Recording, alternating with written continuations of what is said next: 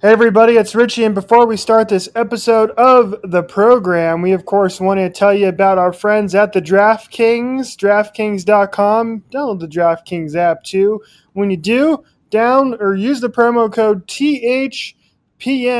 Once again, that's promo code THPN when you sign up because we are indeed getting ever closer to sports betting being legalized here in the state of Arizona by early September and the start of football season. So you want to get a head start and play in all of their free pools they got going on right now to get you ready for football season. And once again, you can do that at DraftKings.com or the DraftKings app with the promo code THPN and tell them Sporty sent you. I'm Corey Crenshaw with Kat Silverman. I'm Richie Suave Flores. And this is Sporty with Corey and Richie Suave. On the Hockey Podcast Network. In a world where social media is king and everyone is an expert in everything, get the facts from your insiders here on Sporty with Corey and Richie Suave. Here are your hosts, Corey Crenshaw and Richie Flores. Welcome back in Sporty Nation. I think that is the most coordinated Cat and I have been ever. And I'm very excited about that. I just gave her like a tiny little nod and she knew that she was supposed to speak. We did not put that together before. And I'm very proud of us. So I kind of already gave it away, but uh, the wonderful and amazing Catherine Silverman is with us today on today's show, considering the fact that she was at my house. So I just, you know, abducted her for the podcast today. And um, with me, as always, is my wonderful and amazing co-host Richie Suave Flores. How you doing? You know what we should do, Corey, is we should just rename the show because Kat's been on our show, I believe, for each of the last five episodes, maybe missing one. And so I think we should rename the show henceforth Sporty with Corey, Cat, and Richie. Ironically enough, I've been on your podcast more now than I've been on my own. I think I've been on this one more this month than I've been on my own this summer. What if we promise not to talk about Medea? Oh, done deal. I, I recorded mine t- earlier today, and I think I still might have to bounce from that because I think we're we're pivoting to being a three cheers for Medea. So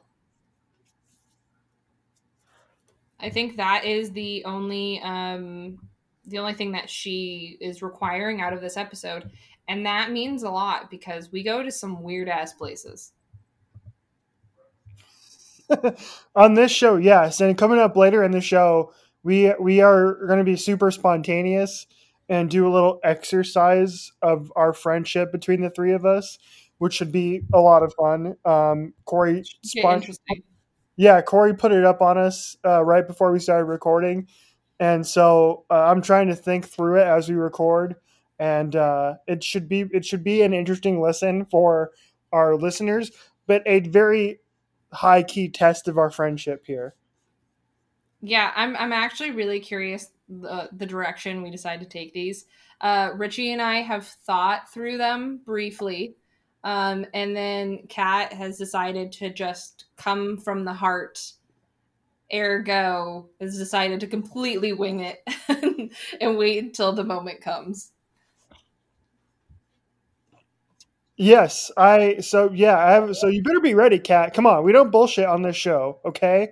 We come in and we come prepared, and that's why we're the best show on the network because we don't fuck around. Some shows come in and they like press record, they have no prep work, and then they they try to talk out of their asses for an hour. But here on this show, if you are not prepared, then you get fired. That's why Corey and I are the best of what we do, hands down. We come with facts. We're serious, and and then we have some fun along the way too. So don't don't fuck around, Kat. You better be ready.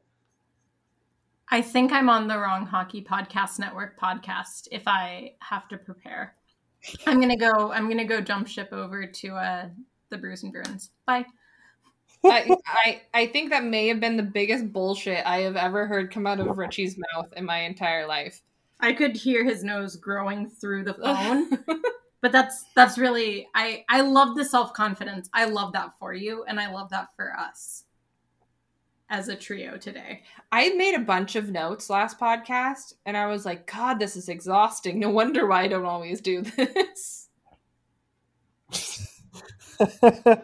you want me because there was a lot that happened this week, so we need a lot of notes. Yeah, this one was has actually been really hard to keep up on. I don't I don't know uh you know why there needs to be so many things happening. That means I actually have to do a shit ton more work.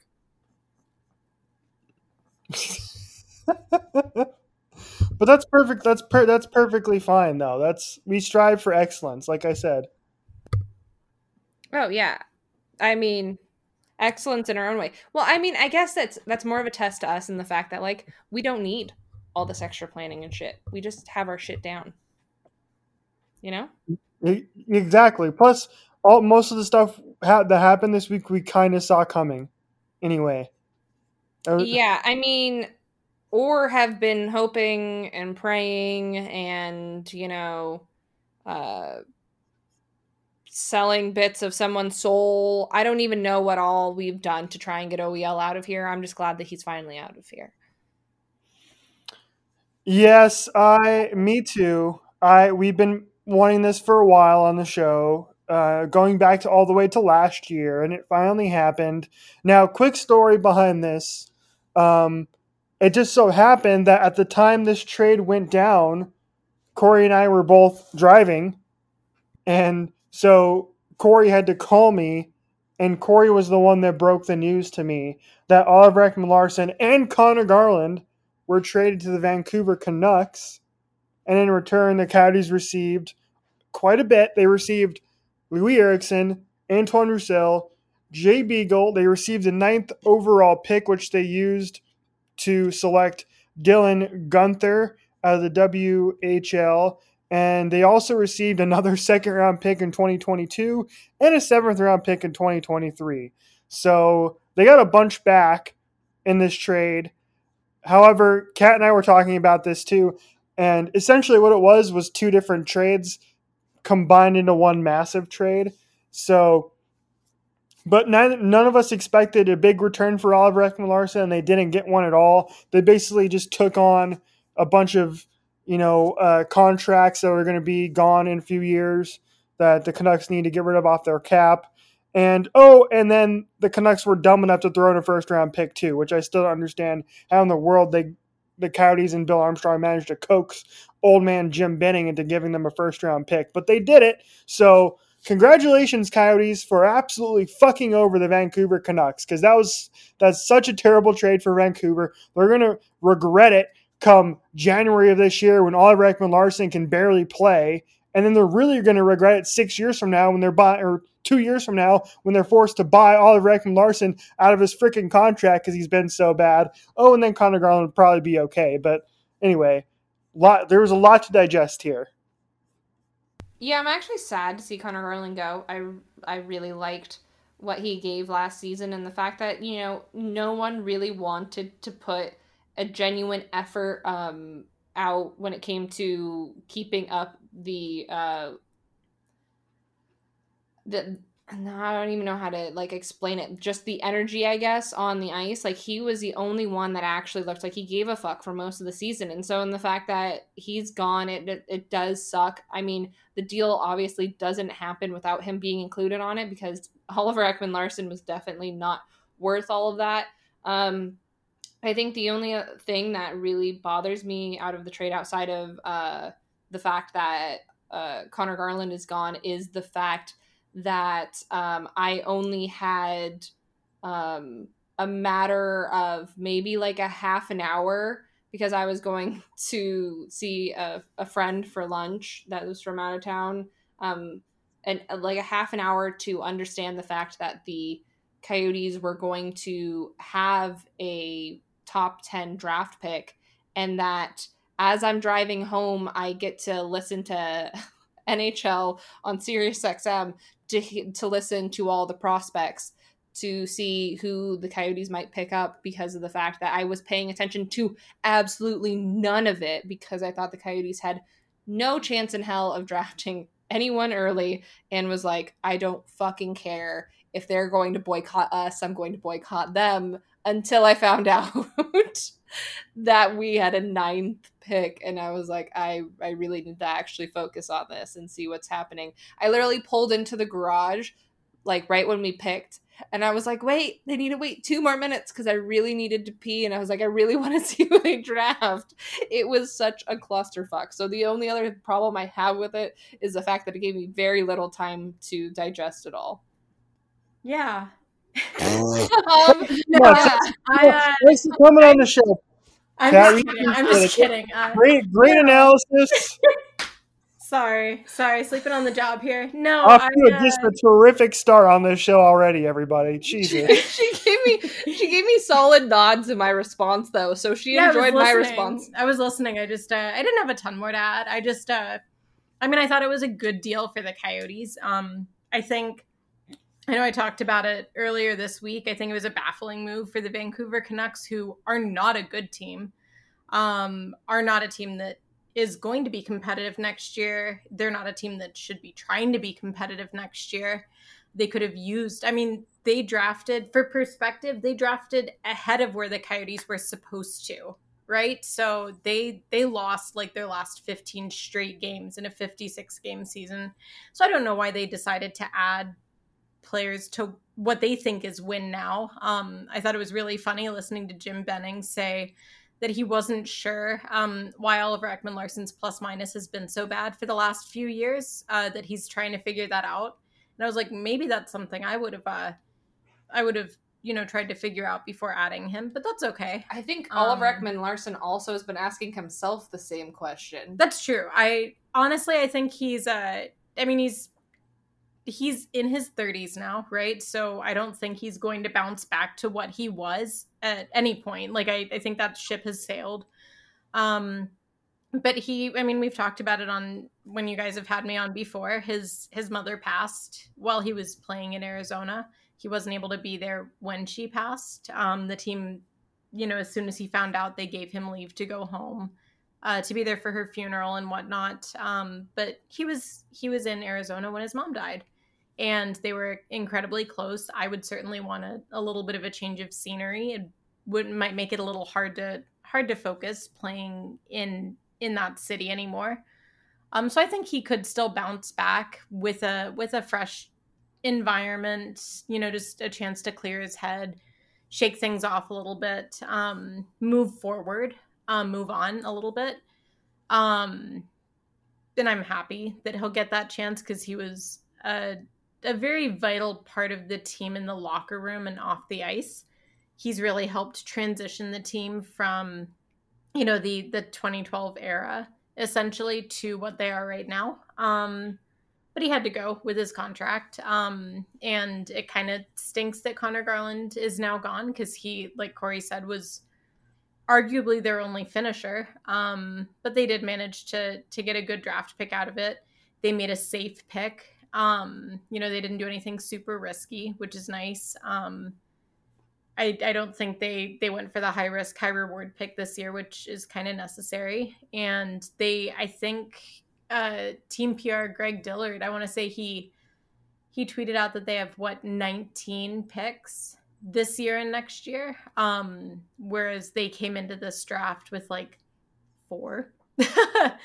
so I I think that's that's a good thing moving forward because they can even trade some of those picks if it does seem like they're in a position where they could be winning sooner than they thought. They have they have some collateral now, right? They have something that they can move, um, which is which is cool. I think they're they're set in a good position. They're not where they were in 2015 when they were at the very bottom of the league. They're definitely much closer to contending than they were there. Um, and they do still have some good pieces. I think Clayton Keller's still got some promise. I think Christian Dvorak, it's really nice that they managed to get that many draft picks without losing him because I, I really thought when they started making all their moves that he was going to be gone. And instead, they managed to get a good defender in Shane Gostisbehere um, for nothing, like literally nothing. Um, they managed to add a little bit of cap, you know, add a little bit of cap hit so they don't have to have to do anything weird. They can you know, look to rebuild a little bit next year. Um, didn't have to give anyone else away, which was kind of cool.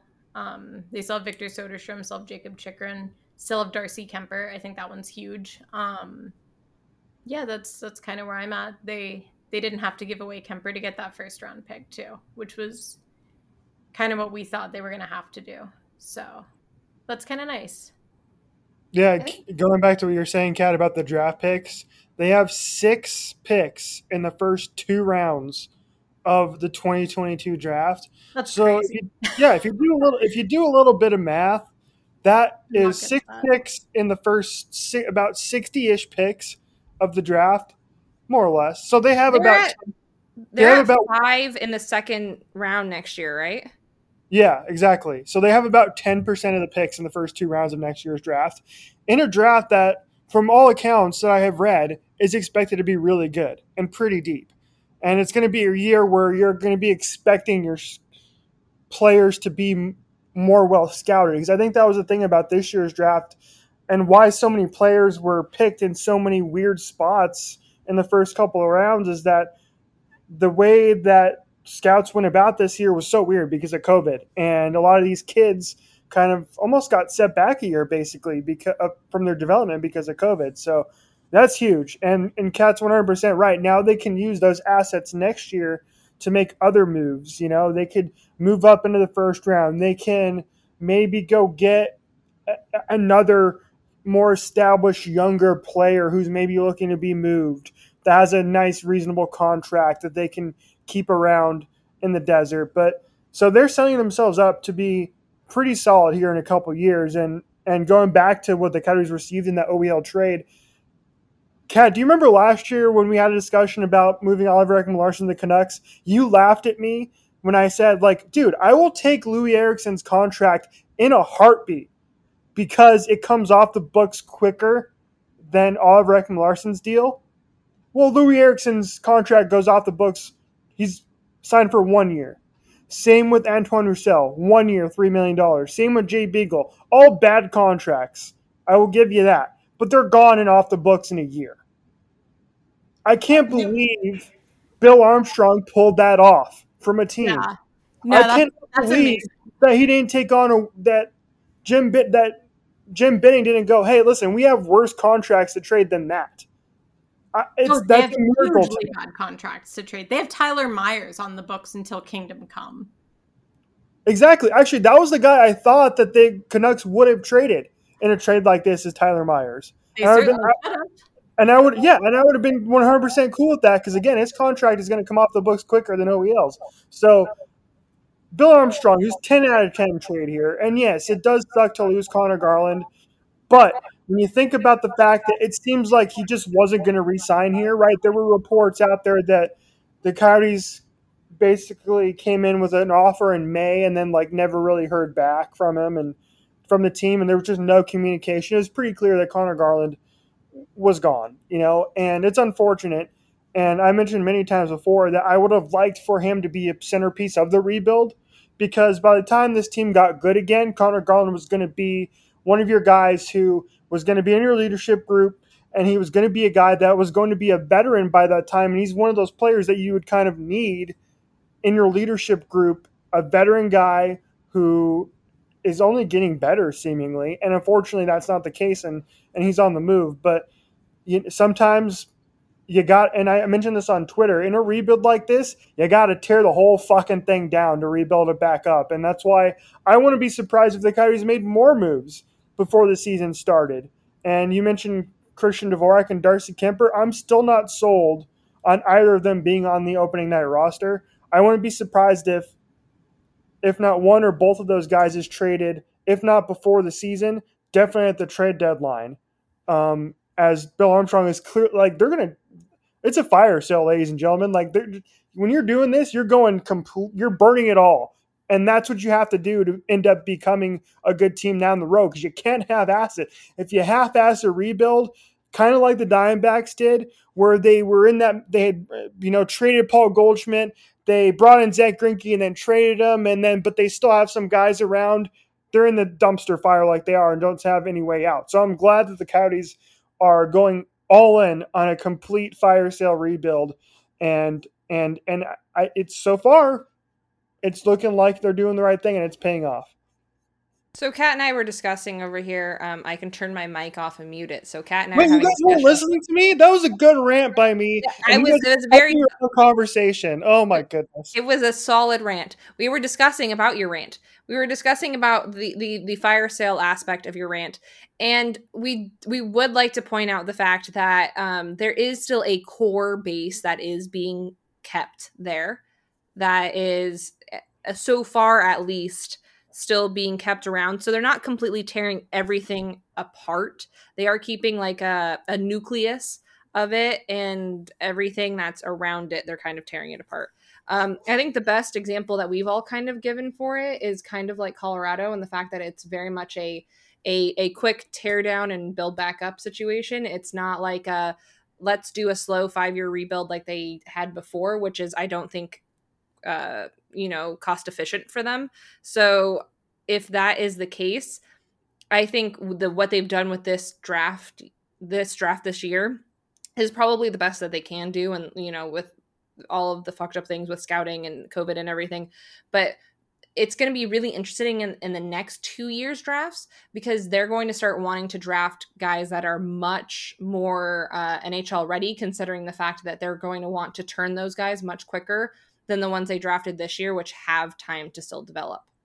I think it's uh like to me, I think they they had to add something to get rid of the the excuse me, the OEL contract, right? When you have a contract that very clearly is not helping your books, it's not cost efficient, it's going to be too long, you want to get it off the books, um then the player the player is looking for a new situation, you want to do the right thing by them you have to add something enticing. Like like Andrew Ladd, bad contract. Islanders needed it off the books now. They couldn't wait a year or two down the road um, because they have no cap space. They still have to make some moves to to get their guys re-signed. Um, and the only two things that you can add to a deal in order to um, get rid of a bad contract is a good player a really promising prospect or a draft pick. And the Coyotes did not have the third thing. Like they didn't have any. That was part of the problem. They needed to to get some draft picks. Um they didn't give away their prospects because they're not in win now mode. So they gave away a good player. Um but they they didn't give away good players on their own. And I think that's the difference between a full-scale rebuild and uh like a retooling. We haven't seen this team retool. We saw them rebuild, right? Like they tore it down around 2014, 15, built it back up with basically nothing. Um and then from there they moved forward, but they didn't they didn't even have any really good prospects in the pipeline at that point. Um this is it looks to me and I I could be wrong, right? Like we we don't know for sure what the team's going to do but i think it looks like a little bit more of a retooling because they have those good pieces in place. They have jakob chychrun. They have christian dvorak. They have victor soderstrom they have ideally barrett hayton. They have clayton keller. Uh, they and now they have uh, dylan guenther. So i think they are trying to they were trying to get rid of a piece that would have basically hamstrung them but every other move that they made to acquire draft picks, they didn't ship out other players. And that to me was the biggest the biggest difference between seeing like a fire sale. Like look at what uh, like look at what Buffalo's done the last handful of years when they've done rebuilds, which they seem to be just constantly having to do. Look at what the Oilers have done with their rebuilds. They've shipped out just about everyone except for Connor McDavid. Um, they've shipped out pretty much every other first round pick. Uh, so I I don't know, and maybe they are still going to make some moves. I think that the team does need to consider that they they did build a decent start to a core. They just didn't have the supplemental pieces beyond that. And I think that part of that was that maybe John Chayka was good at the because he, he was a decent drafter. He wasn't terrible. He didn't draft Dylan Strome. That's not his fault. Um, but he wasn't super great at making a ton of the trades. And we couldn't have known that Antti Raanta would get hurt all the time. So I I think they're looking to keep the good pieces that they had drafted and then just add on to that, right? Um I think they're they're a couple years away. They they were close to contending now. And the only piece that they've really lost from that that was a part of their young core is Conor Garland. So I I don't know. Maybe, maybe maybe I'm wrong. Maybe Christian Dvorak, Darcy Kuemper, you know, Victor Soderstrom, who knows? Maybe maybe other players are out the door. But I don't I don't see that being necessarily what they're trying to do here. Yeah, you know, I've we've all been around sports long enough when there are as many trade rumors surrounding players as there was with you know Oliver Larsson and eventually Conor Garland and Darcy Kuemper and Christian Dvorak. There's usually some sort of fire there, and oftentimes those players don't end up sticking around too long. Um, unless under really unique circumstances. The best example I can think of is, in my opinion, at least recently, at least locally, is Patrick Peterson, where he clearly wanted out, and the Cardinals just didn't play hard. They played hardball with him. It's like, no, you're staying on our roster, and they were stupid enough and didn't trade him, and he just left in free agency instead and went to the Minnesota Vikings to Corey's Minnesota Vikings instead. So um, I think that's why I'm I'm a little bit like cynical when it comes to these players. It's just like where there's smoke, there's usually fire there, and um, and eventually. Th- that's why I'm more apt to believe that they will be traded than not because of all the rumors surrounding them. And don't forget too, like if injuries happen around the league, spots will open up, and then that's what opens up trade opportunities during the regular season for a couple of these players too, if if they're not traded by the beginning of the season. So, um, again, I have a feeling we haven't heard the last of rumors for either any more of any other Coyotes players. But we wanted to kind of move on to the draft. Kat was talking about a little bit with Dylan Guenther, and and he was their number nine overall pick. And just quickly, um, don't have to dive too deeply into him, um, but he was uh, he was ranked in the top ten by pretty much every reputable source in terms of scouting, right? He was number seven by Elite Prospects. He was number six overall by TSN Bob McKenzie, number nine overall by Craig Button. He was the number five NHL Central Central scouting player by in North American skaters. He was top five by Sportsnet and by a couple other places. And this is what Elite Prospects had to say about him. Said there's just no denying the potency of Guenther's shot. Most of his releases are exploding forward into his shot, increasing power control and protecting from back pressure. And on top of that, Guenther has a real knack for finding soft ice off the puck. He's always positioned to collect the biscuit in soft parts of the offensive zone, a testament to goal scorer's savvy. He most recently played for the Edmonton Oil Kings in the WHL. Of course, in a shortened season, only played 12 games with them this past season, put up 24 points in those 12 games. But the year prior, he put up 59 points in 58 games for the Oil Kings. So um, overall, I like the pick. I he's one of those players that seemingly he is kind of a guy that the Coyotes have always missed drafting over the last couple years, which is a guy that can has some finish to his game, and that's what I like because in the past they really haven't gone that route, right? Cole Caufield was on the board for the Coyotes, and they passed on him instead. They took Victor Soderstrom, right? So I like the pick. Do you guys have anything else to add about about Dylan Guenther? I know now that none of us really did a lot of scouting on a lot of these high end players. I know Cat scouted a lot of goaltenders, obviously, but so Dylan Guenther was not, not, a name on my list at all, considering I didn't think the Coyotes would have a first round draft pick, like Corey mentioned earlier in the show. But uh, what do you guys make of the Guenther selection? Uh, from what I know, I I thought it was a good selection, but uh, like like we kind of said, we hadn't really done a ton of scouting, so I mostly uh, you know learned um, mostly about him during the actual draft itself. I i sat and watched and you know kind of like what they talked about him and like read a little bit about him. Like he he seems uh like a good pick. It's just it's funny because like i also don't fully know the direction that they're trying to take this team. So sometimes uh, in these situations you're gonna have to see how it kind of pays off in the long run too. But um it, it's funny because uh, I think everyone was just more happy and relieved to have gotten that number nine pick in, in general to be able to actually pull pick up a player in the top 10 and to also say a giant fuck you to uh, the Blackhawks who had pointed out the fact that we had a they they're like oh we don't I don't even know what the quote was. It was something along the lines that like well at least we know that in the top 11 a pick will be forfeited.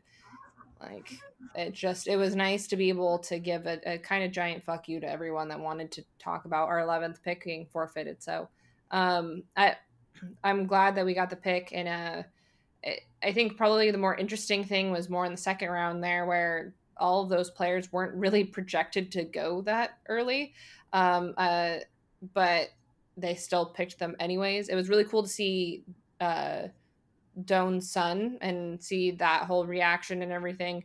Um, and you know, just a kid that was born and raised here, play uh, obviously went to Chicago, um, but is you know coming back to play for ASU, and then to see him get picked up by the Coyotes was a it was it was a warm, heartfelt moment. So that was kind of nice. Kat, what did you make of the Guenther selection quickly before we, we dive a little bit deeper into the Doan selection? I thought it was uh I thought it was fine. Um uh, a lot of the scouts over at Elite Prospects in particular, um, I did their their goaltending scouting for the draft this year. Um, so I I'd gotten to see all the goalies, but I hadn't really gotten to see any of the skaters because, like you guys said, we didn't think we were gonna have a pick. Um, so I asked them if they thought it was a, a reach pick, a safe pick, or you know just if it was a, a super slam dunk home run. And they said it was fine. You know he seems like a player who is very safely and comfortably going to be an nhl player. We don't know what type but it doesn't seem like there's any major red flag there.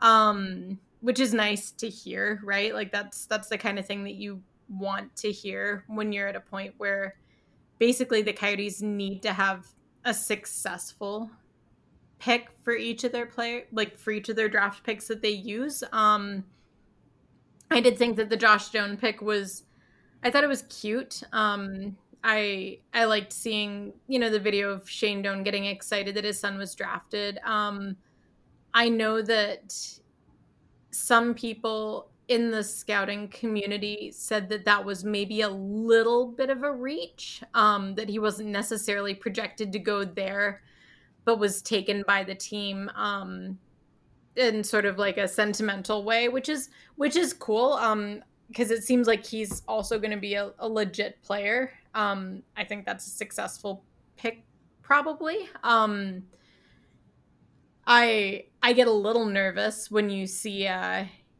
you know, when you see players who have famous parents um who well and richie now likes him because with... he has the same birthday as him. Oh well happy happy birthday twins there. Um but uh no i i get a little nervous just seeing sometimes what happens when when the sons of former players uh get a little overhyped. Like i know sean burke's uh former coyotes goaltending coach I believe he's currently Montreal's goaltending coach. Um, his son got drafted by the Coyotes. Um, Brendan Burke, I think it's Brendan Burke. Um, yes. Did not pan out at all. Um, the Edmonton Oilers, their goaltending coach, drafted his son. like I think it was in 2018 because I was at that draft. Um, and once again a player who doesn't seem like they're going to pan out. So i get a little a little nervous and antsy about that kind of thing but it doesn't seem like this one's a super crazy pick um all things considered. So it's kind of nice seeing a player that the fans are like really going to rally behind um because i think the team could have used a little bit of that that from that comfort and familiarity during kind of a tumultuous off season i guess well, and that's the thing. He did have kind of, um, you know, I- issues, and they had to work with him for quite a while on that.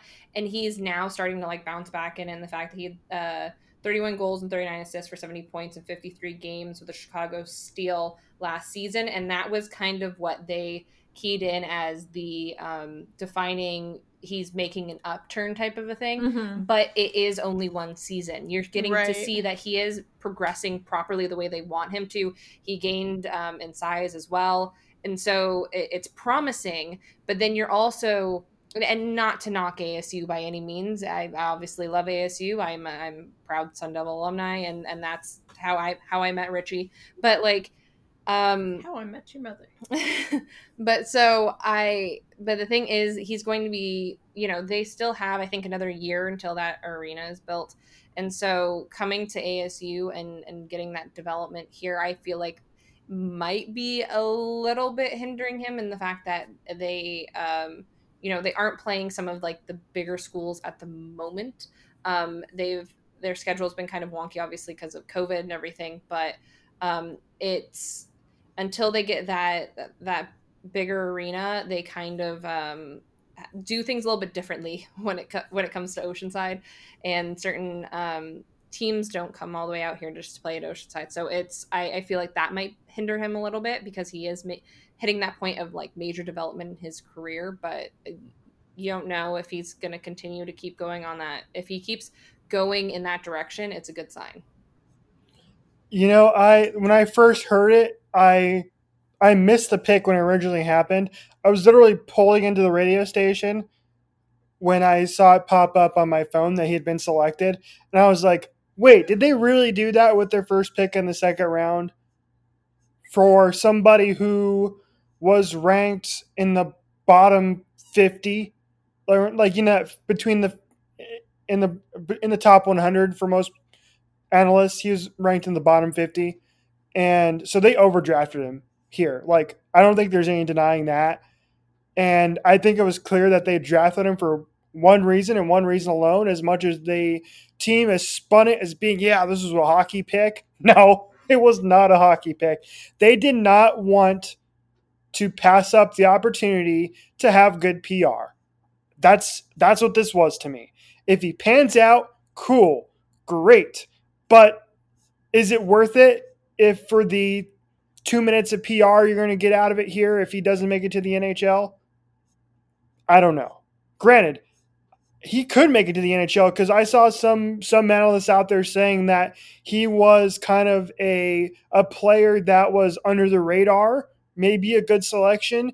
And Corey, you kind of mentioned his stats from the Chicago Steel, and I think that's something important to point out about that. And I heard this from a lot of analysts too, which is like he had a massive, massive jump from season to season for him.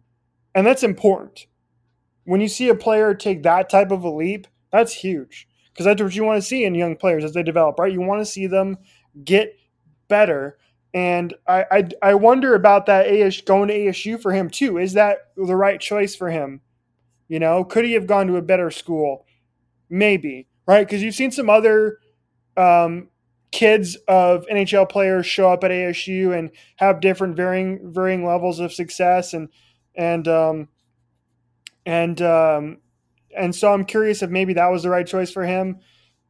But uh, see, I will say this: like I did watch all the videos of seeing Shane celebrate and and them announcing the pick and him getting to call Josh and and it was really cool and it was really sweet and it was really nice and it'd be a great fucking story in three years if he makes it to the NHL and the Coyotes are playing in a brand new arena and and Josh Doan is skating in his dad's number 19 and he just so happens to have Auston Matthews as his center.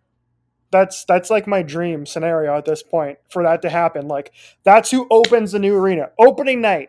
Auston when Auston Matthews' his first season as a Coyote, he shows up, plays center on the top line. Josh Doan is on his wing. Oh, chef's kiss if that happens. Who was the other kid that was drafted by the, the Maple Leafs who played with Josh Doan, who's from here? He just got drafted. Anybody? Bueller? Haven't the Bueller. foggiest. yes, Okay. I know who you're talking about. Uh, I gotta pull it up here. Hang on. Stand you can throw him by. Oh, Matthew Knies. Matthew There you go. Nice. Yes. Nice. Um, Yeah, I mean, I think we all know what Richie dreams about when he goes to sleep at night now. But uh, you you throw him into the mix. There you go. It, eh, for everyone that said that a, uh, that Arizona isn't a hockey state, like it, it's coming up slowly but surely, and we've been telling everyone this. No one wants to listen to us. Yeah, and there was a couple of Sun Devils selected too in the draft, which is awesome.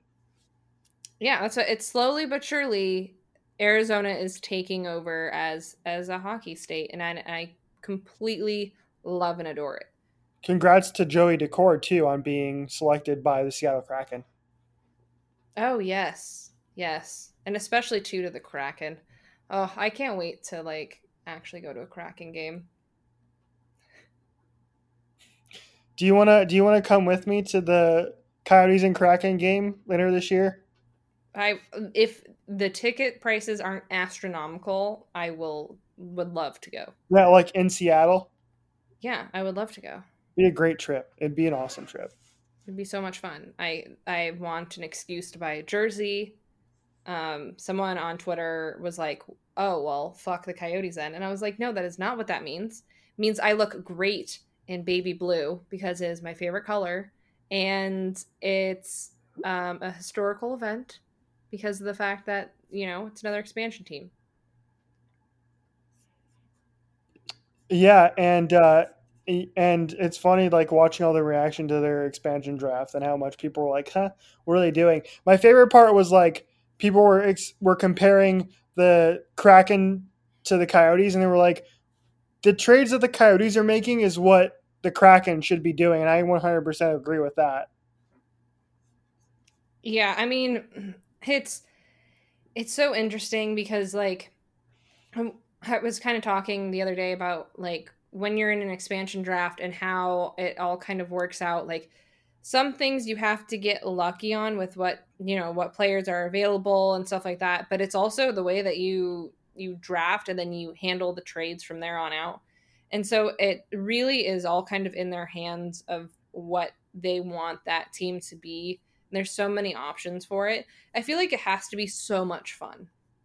Like that's got to be one of the most like I mean, one of the toughest, but one of the most fun GM situations to be in because you basically just got handed keys to the kingdom and was like, do what you want with it.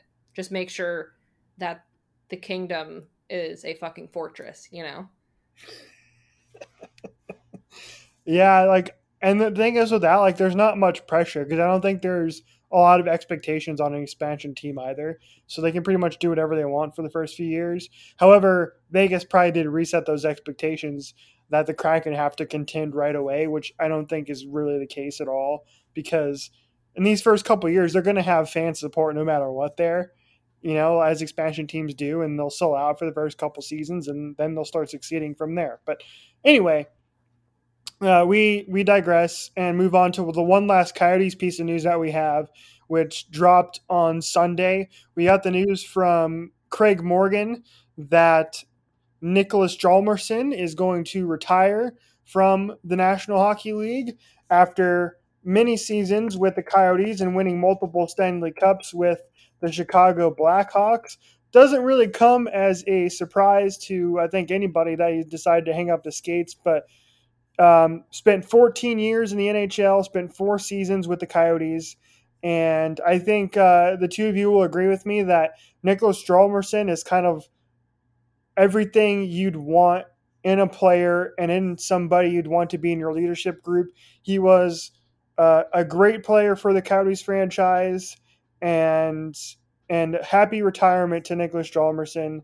Um, you were a fun player to watch with this team over the last few years.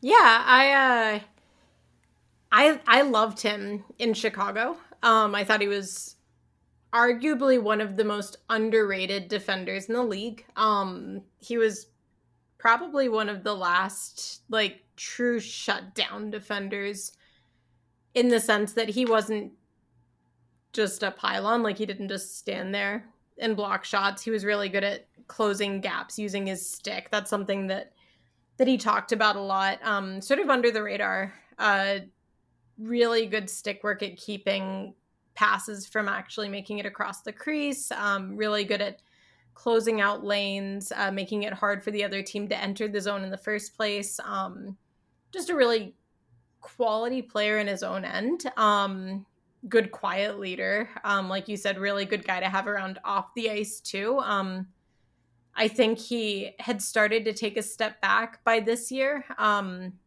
which is why, like you said, I don't think it's a huge surprise that he did retire because um, it really did seem like he wanted to go out before he had to had to be healthy scratched a lot and before he had to get sent down to the minors uh, and stuff like that so i know he's got a family that he really wants to be able to spend time with um, so i'm happy for him it's going to be kind of a bummer not having his sort of calming presence around. Um, but it was cool getting to watch him in Arizona, especially those first couple years, because um, he was still a really good quality player who could eat minutes too. Um, so yeah, that's that's going to be kind of weird not having him around at the same time that they're losing OEL. I think that's that's going to feel very very kind of naked on on the blue line there. It's going to feel like somebody's not taking a shift, you're you're it's gonna be a little weird watching. Um, but I'm I'm happy for him. I think he accomplished uh,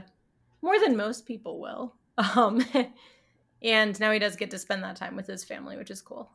Yeah, I think the biggest loss is going to be having that veteran presence around because there's going to be a lot of veteran presence from from here in AZ that like obviously they're bringing in some older players that will bring a like NHL veteran presence, but like a, a Yotes veteran presence, it's going to be sad to not have him around for that for sure. Yeah, and uh, he's one of those players that I think you know is is pro- probably going to be in the um, Blackhawks like Hall of Fame or whatever you want to say um, oh, after sure. winning multiple Stanley Cups with them, and and I think a lot of Coyotes fans he was he was a truly a fan favorite here, and I think it's unfortunate that you know, because of the style of his play, he was never the center of attention. He was never the star. And he was never the guy to, because in most cases, when you have a stay at home defenseman that's locked down defensively, almost never we where we really talk about them. It's I compare it to an offensive lineman in the NFL, where if you're doing your job as an offensive lineman in the NFL, we usually don't talk about you because if you're an offensive lineman in the NFL and you're getting talked about, that means you're usually fucking up and you're missing a block. Well, same case in in in the NHL when it comes to really good defensive defensemen. We don't usually don't want to be talked about because if you are talked about a lot, then that usually means you're fucking up a lot. And Niklas Hjalmarsson was not one to fuck up a lot in the defensive zone, and um, and so that's the one thing that uh, I think everybody will appreciate from him is is just truly how good he was, and Coyotes fans are going to miss him, and he's going to be really tough to replace too. Even though at the end of his career he was hurt a lot, and he tr- wasn't nearly the same player that he was. But um, all the best to Niklas Hjalmarsson. So that's it for the Coyotes news of the week. Okay, everybody, that's going to wrap up this first part of a long conversation that me, Corey, and Kat had. Every time Kat comes on our show, I feel like the three of us can go for hours on end, and that's exactly what we did. So we're going to cut this particular conversation in a couple different episodes this week, and I cannot wait for you guys to hear a conversation that Corey and Kat had about the entire Logan Mailloux situation. It is some of the best conversation I think we've ever produced on this show. And I'm excited for you guys to hear, and that will be coming up later this week. And you can hear it right here on the Hockey Podcast Network. So make sure you are subscribed to our channel for when that episode drops later in the week. Truly terrific content, truly terrific conversation from two of my favorite women in all of the planet. And I'm excited for you guys to hear that. But until that next episode, make sure you sign up with DraftKings using the promo code THPN. Follow us everywhere you can find us on Twitter, Instagram, and of course, other places as well. And until next time, everybody, good night and good hockey.